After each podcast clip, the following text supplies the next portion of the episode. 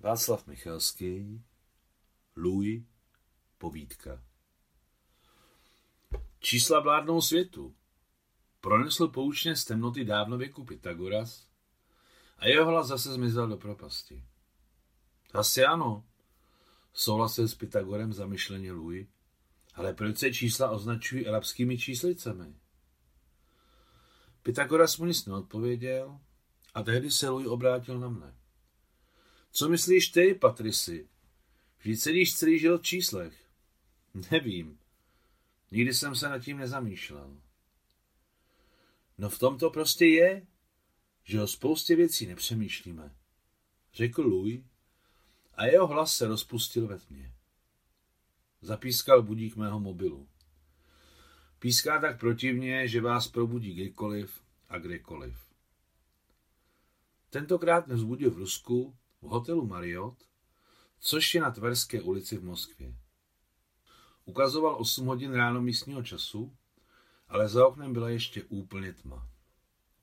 Vstal jsem z postele, došel k vysokému oknu, přes které do pokoje nepronikal žádný zvuk, i když dole plul silný prout aut se zapnutými světly. Byl tak silný, že ta auta svítící v neonové mlze mi připomínala ryby, které se třou boky. Dávno nečtu uměleckou literaturu, ale jen knihy o přírodě, zvířecích zvicích, domácích zvířatech, ptácích a obojživelnících. Nevím, proč se to stalo, ale poslední léta to takto je. Když jsem odešel od okna, vzpomněl jsem si na svůj sen a přemýšlel o Lujovi.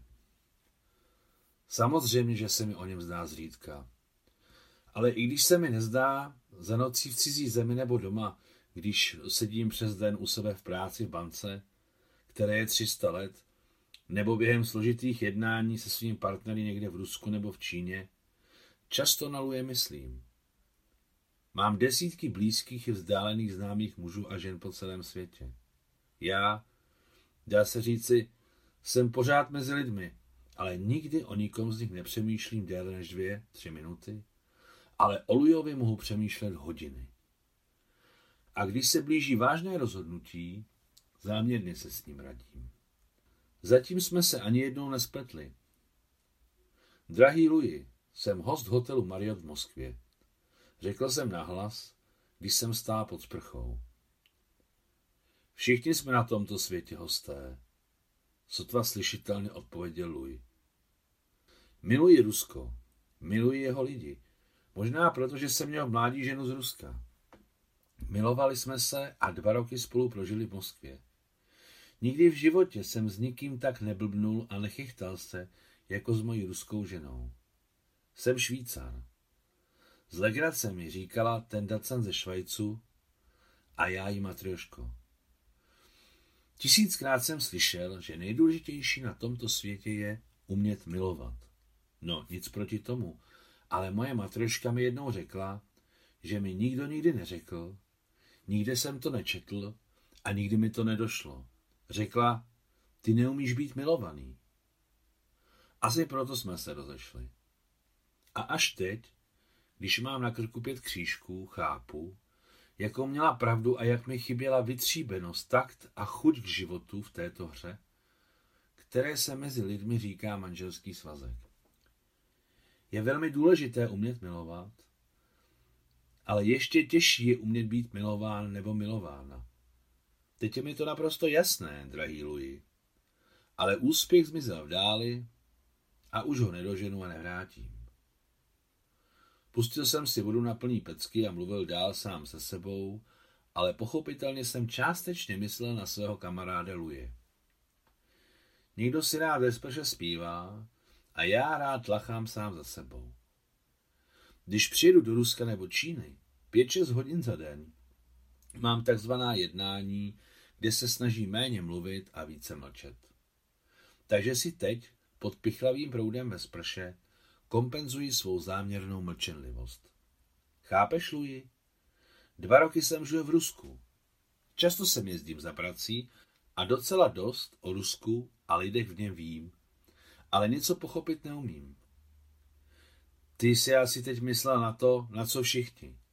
Proč v největším a nejbohatším státě světa je tolik chudých? Ne, Louis, mě napadla jednodušší otázka.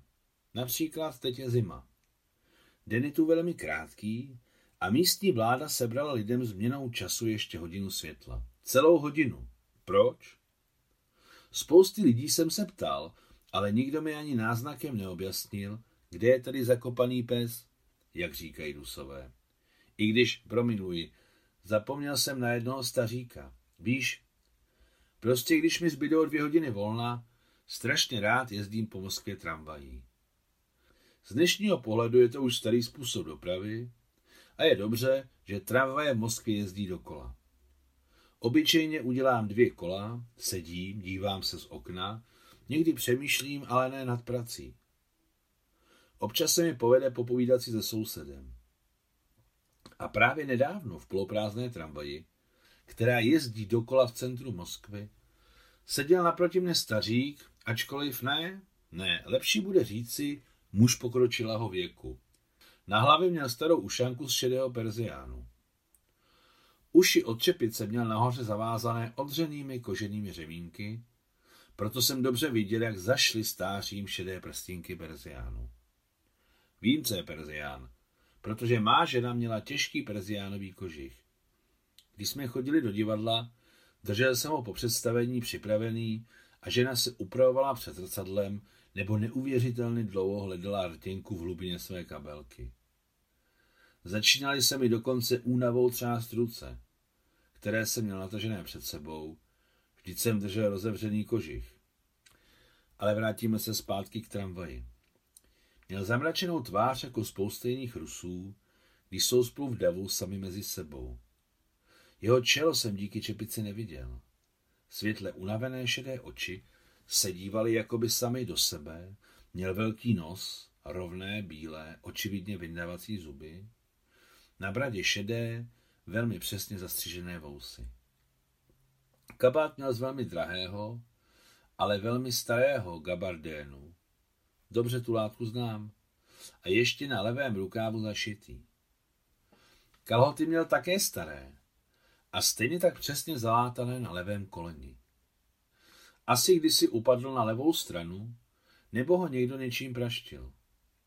Polobotky měl téměř rozbité, ale perfektně nakrémované a vyleštěné. Všechno na staříkovi napovídalo, že se drží z posledních sil, ale přece jen s důstojností a přitom z celé jeho bytosti vyzařuje překvapivý klid. A navíc mu na kolenou ležela igelitová taška s velkou lahví mléka a malým černým chlebem. Podle mne mu rusové říkají Borodinský. Borodino je ruská vesnice, kde se odehrála velká bitva mezi vojsky Napoleona a Kutuzova. O té bitvy uběhlo 200 let, ale stejně není jasné, kdo tenkrát vyhrál. Francouzi si mysleli a dosud si myslí, že oni a Rusové jsou přesvědčení, že to je jejich vítězství. Nevím proč, ale náhle jsem se zeptal svého souputníka. Řekněte mi prosím, proč lidem vzali hodinu světla? O co jde? Muž si mne prohlédl neočekávaně utkvělým pohledem svých očí, které byly ještě před chvílí unavené a vyhaslé. Udělal pauzu a nakonec mi odpověděl tichým, dutým hlasem. Poněvadž jste cizinec, musím se kvůli vám vyjádřit hezky. Nic elegantního mě nenapadá, ale nedávno to jeden náš vědec takto řekl. Vypluj na povrch lehké frakce. Tramvaj přijela na zastávku. Nepochopil jsem úplně všechno, co řekl můj souputník, ale on byl již u dveří a když se otevřeli, opatrně sešel ze schodů, otočil se ke mně a dodal. Slyším, že jste Švýcar, ale mluvíte dobře rusky. A byla mi příjemná jak vaše francouzština, tak váš přízvuk švýcarské francouzštiny s lehkým nánosem Berndeutsch. Muž byl dávno venku. Tramvaj se pohnula a já seděl s otevřenou pusou. Chápeš, Louis? Jak jsou ti rusové nevyspytatelní? Rozumím tomu, že se dá poznat, že jsem Švýcar. Dá se všimnout si mého francouzského přízvuku. Dokonce i švýcarské francouzštiny. Ale nános Berndeutsch? Ne, to je neuvěřitelné. To znamená, že přede mnou byl odborník na jazyky, který je jeden z milionů a možná ještě méně. Ne, Louis, i kdybych prožil v Rusku zbytek života, stejně toho velkou spoustu nepochopím. Měl jsem poměrně volný den. Odmítl pozvání na večeři a šel rovnou do hotelu. Brzy podle našeho středoevropského času, ale podle moskevského v 9 večer. Chvíli jsem posadil u svého notebooku a tak se něco naučil o arabských číslicích, o níž mi říká v noci Louis. Určitě se mi bude zdát i dneska, takže budu mít co odpovědět. Po lehké sprše jsem nastavil budík na telefonu na 6 ráno moskevského času, zatáhl těžké závěsy na okně, aby mi blikající světlo z reklam nebránilo usnout a lehl si do postele. I v nejdražších hotelech světa to v pokojích páchne předchozím hostem. Bez ohledu na to, jak se větralo, vystříkávalo deodorantem, luxovalo, stejně žádné předchozí zápachy nezničíte absolutně. Samozřejmě, všechno záviselo na síle čichu a citlivosti. Mám čich minimálně jako dobrý honící pes, který jde po stopě. Kdysi velmi dávno mi někdo řekl, že ostrý čich je příznakem vysokého intelektu. Zapamatoval jsem si tato slova navždy a od té doby jsem sám na sebe kvůli svému čichu hrdý, rozumějte intelektu. Je mi 50. Když se to považovalo za stáří, já sám jsem si přesně tohle za mého mládí myslel. Ale podle současných měřítek jsem mladý muž a nyní si to také o sobě myslím. No, Louis, přič ke mně do snu, prosím. Řekl jsem tiše a převrátil se na pravý bok v naději, že usnu. A usnul jsem. Louis uslyšel mou prozbu a znovu se mi nad ránem zdál. Ještě jsem z Moskvy neodletěl, ale ve snu jsem se již objevil doma a tak jsme si s Lujem povídali na malém dvorečku mého šaletu. Víš, Louis, něco jsem si vyjasnil, co se týče arabských číslic. Ukázalo se, že číslice, které používá celý svět, nejsou vůbec arabské, ale indické. Vznikly v Indii, zřejmě v té době, kdy se Alexandr Makedonský pokoušel dobít tento stát, nebo na začátku naší éry. Teď je mi jasné, proč jsou dnes v Indii tak silní matematici a vysoko stojí všechno, co je svázáno s touto sférou. Z Indie se koncept nula a čísla 1, 2, 3, 4, 5, 6, 7, 8, 9 rozšiřoval dál a tak došli do Perzie, kterou v 8. století našeho letopočtu dobili arabové a přijali jejich čísla a desítkovou soustavu. Velký arabský učenec Al-Chorezmí, mimochodem Uzbek z Chorezmu, pamatuješ si, viď, Louis, že jsem loni létal do Uzbekistánu?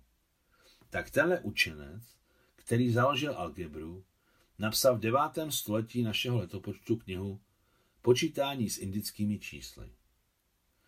Na evropský kontinent se kniha dostala až ve 12. století přes muslimskou Kordobu a odtud před křesťanskou Barcelonu dále. Byla přelažena do latiny a tímto způsobem se Evropa připojila k indickým číslům, kterým se začalo říkat arabské, protože přišli od Arabů. O, drahý Louis, kolik je na tomhle světě záměn? O nic méně než falešných autorit a pochybných pravd. Na tomto světě se všechno děje v letu. Tuším, že řekl velký spisovatel Dostojevský, kterého si u nás v Evropě moc váží. Začal jsem, ale neočekávaně zazvonil mobil a náš rozhovor se přerušil. Ukázalo se, že zazvonění bylo náhodné, spletli si číslo a zavolali mě.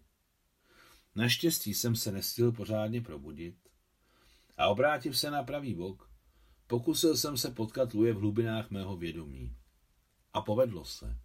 Velmi mnoho pracuješ, co to má za smysl? Zeptal se neočekávaně Louis. Smysl práce nebo smysl života? Obojího.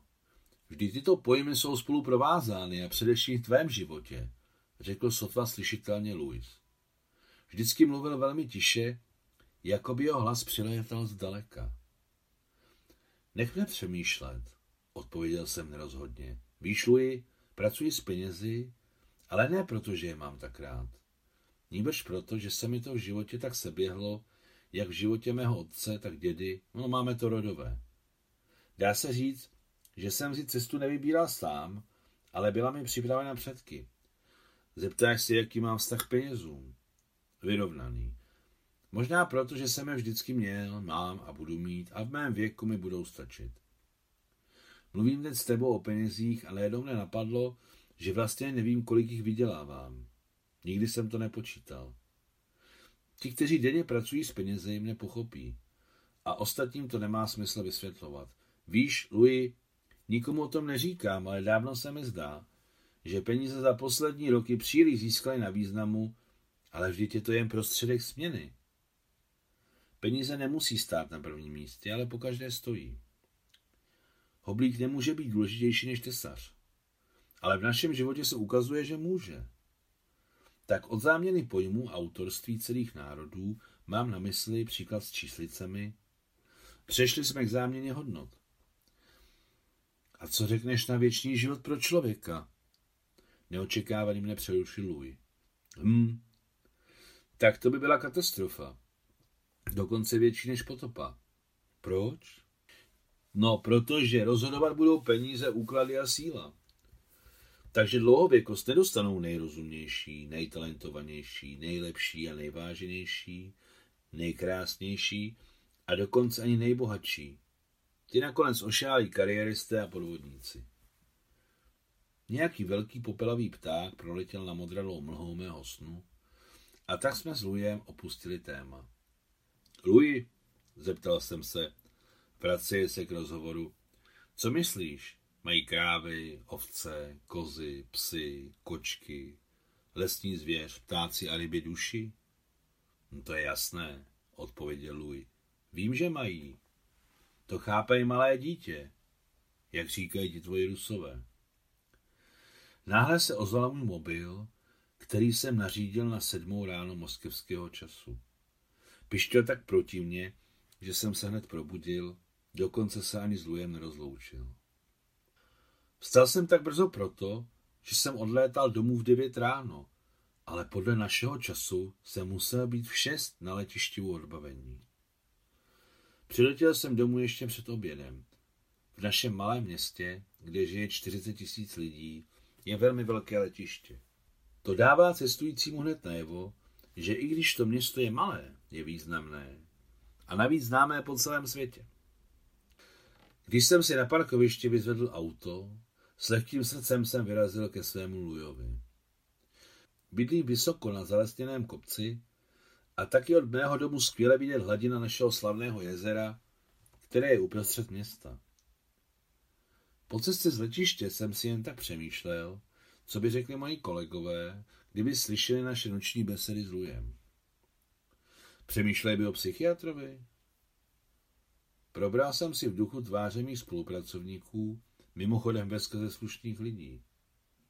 Navíc každý z nich má také své tajné radosti, které nikdy nedává na odiv v pracovních nebo osobních vztazích.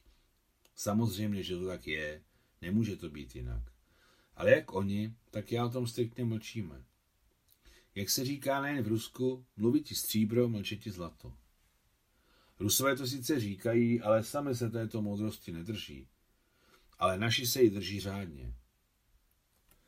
Vjel jsem do malého tunelu, který byl žlutý od elektrického světla, a když se moje auto zase vynořilo na denní světlo, zamžoural jsem a uviděl před sebou tvář staříka v perziánové čepici, se kterým jsem krátce pohovořil v tramvaji.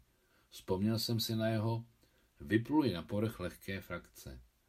A zasmál se s takovou radostí, že jsem na dvě, tři sekundy pustil volant. Ne, přece jenom neumím dobře rusky, ale teď jsem pochopil, co myslel těmi lehkými frakcemi, že vypluli. Ne, národ, ve kterém je tolik sebeironie, ještě zdaleka není zloben. Přemýšlel jsem o Rusech s úsměvem. Pokaždé, když jsem se vracel z Moskvy, začínal jsem cítit, jako bych ztratil něco velmi důležitého. Ztratil, ale ji nechal na pospas osudu. Náhle jsem si vzpomněl, jak jednou moje ruská žena ztratila náušničku, poměrně levnou s fianitem, umělým briliantem. Hledala jí, lezouc po kolenou po celém našem malém bytečku a přitom si stírala z tváře palčivé slzy. Nejdřív přestaň plakat, protože přes slzy nemůžeš vidět. poradil jsem jí, a za druhé, koupím ti opravdové briliantové náušnice. Přestanu brečet, zadadu díky. Zvedla žena hlavu, aby se mi podívala do očí, stojí na čtyřech. Chtělo se mi vykašlat se na tvoje náušnice. Moje náušnice jsou bezcené. Všechno má drahá cenu. Dívej se na ní z výšky svého malého vzrůstu, řekl jsem impozantně ženě. Všechno má cenu. Zapamatuj si to jednou provždy. A až nyní, když na mne čeká šestý křížek, chápu, že moje mladá žena měla pravdu. Ne všechno má cenu. Zradil bych například ujet za nějaké peníze? Za nic na světě.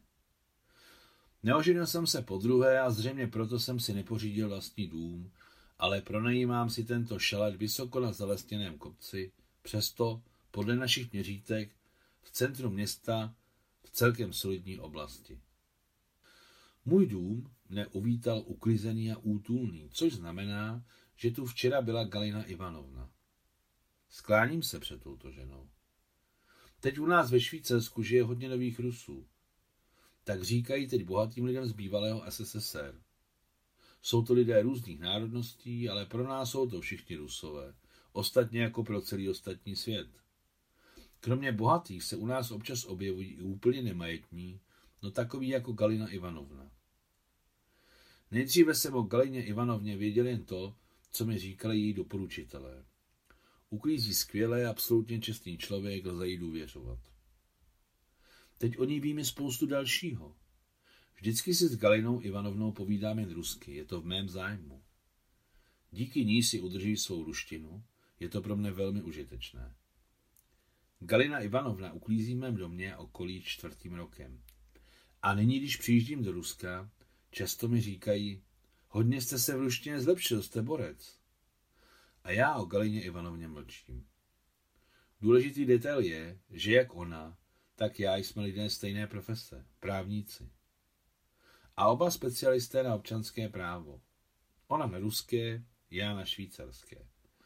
Samozřejmě nesmyslnější profesi pro emigrantku z Ruska si nelze vymyslet. U sebe doma ve velkém městě na jihu své vlasti byla Galina Ivanovna docentem univerzity, kandidátem věd po našem doktor. A nyní je doktorka Galina Ivanovna Pucenfrau.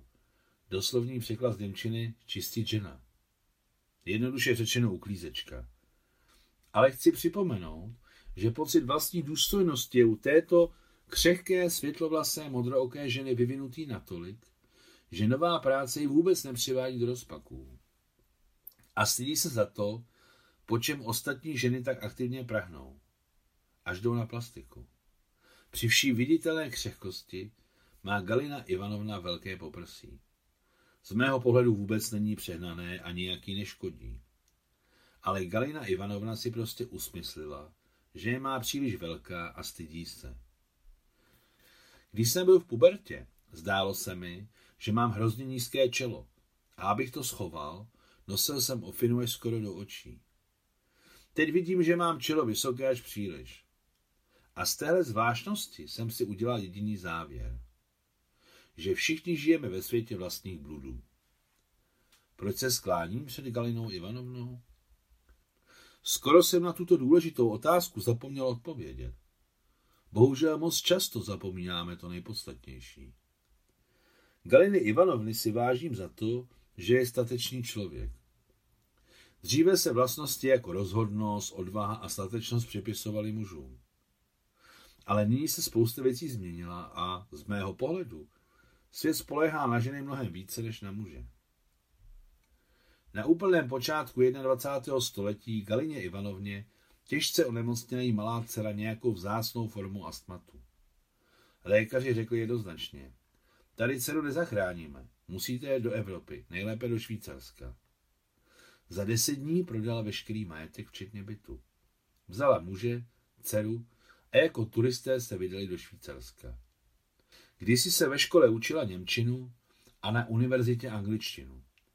S tímto poměrně skromným jazykovým vybavením byla Galina Ivanovna schopna zvládnout se dorozumět v cizí zemi, zvládla se uchytit a umístit dceru na léčení. Profese muže Galiny Ivanovny se ukázala být užitečná. Bývalý inženýr hydrolog začal čistit a udržovat v provozu bazény ve vilách nových Rusů, což byl sám o sobě nejednoduchý úkol, vyžadující určité znalosti a zručnost. Za několik let naši švýcarští lékaři zcela vyléčili dceru Galiny Ivanovny a teď jí radí přestěhovat se k moři. Jsem na své Švýcarsko hrdý. To jen mezi takzvanými liberály v Rusku se patriotismus považuje za špatnou emoci. Z jakého důvodu? Mám na to svůj názor, ale jako cizinec nepovažuji za možné to nějak hodnotit. Vím, že nyní je dcera Galiny Ivanovny téměř dospělá, velmi krásná dívka a oni se chystají přestěhovat k moři, do Španělska. Tam někde půjde dívka na univerzitu, aby se stala, jako jí máma, právničkou. Škoda, že odjedou. Samozřejmě, že se najde jiná Pucenfrau, ale já budu vždycky vzpomínat na Galinu Ivanovnu. Tak už to v životě chodí, že všechno odplouvá a čím jste starší, tím všechno mizí rychleji a rychleji a neúprosně se slévá s líní horizontu tak, že hledě na ní, mimovolně se zamýšlíte, to je ta hranice a co je za ní? Rozklad a nebytí, nebo přece něco jiného?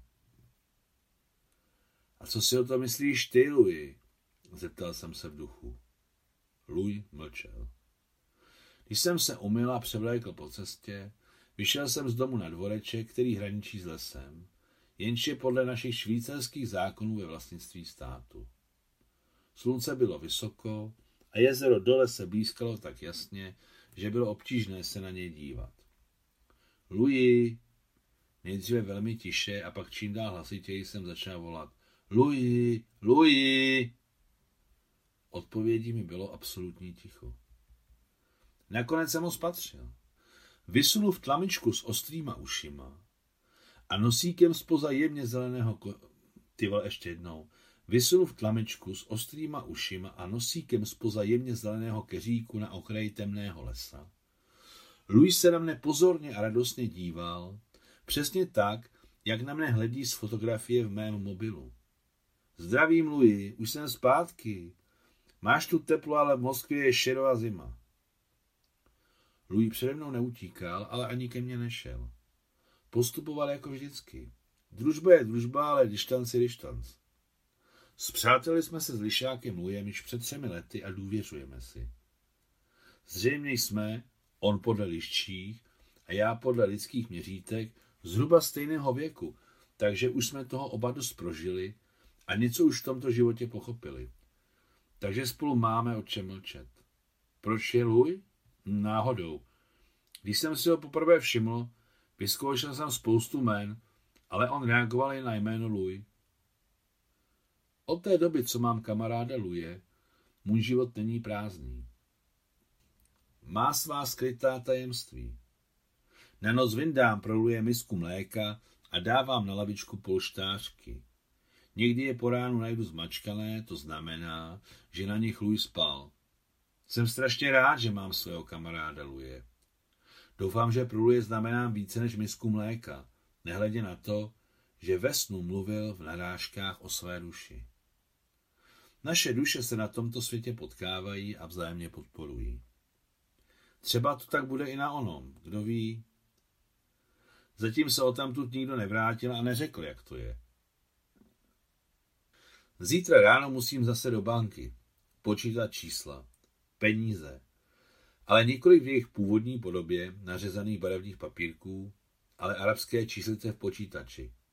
Ten odraz odrazu. Ale za to má mluje. Napsáno 14.1.2014.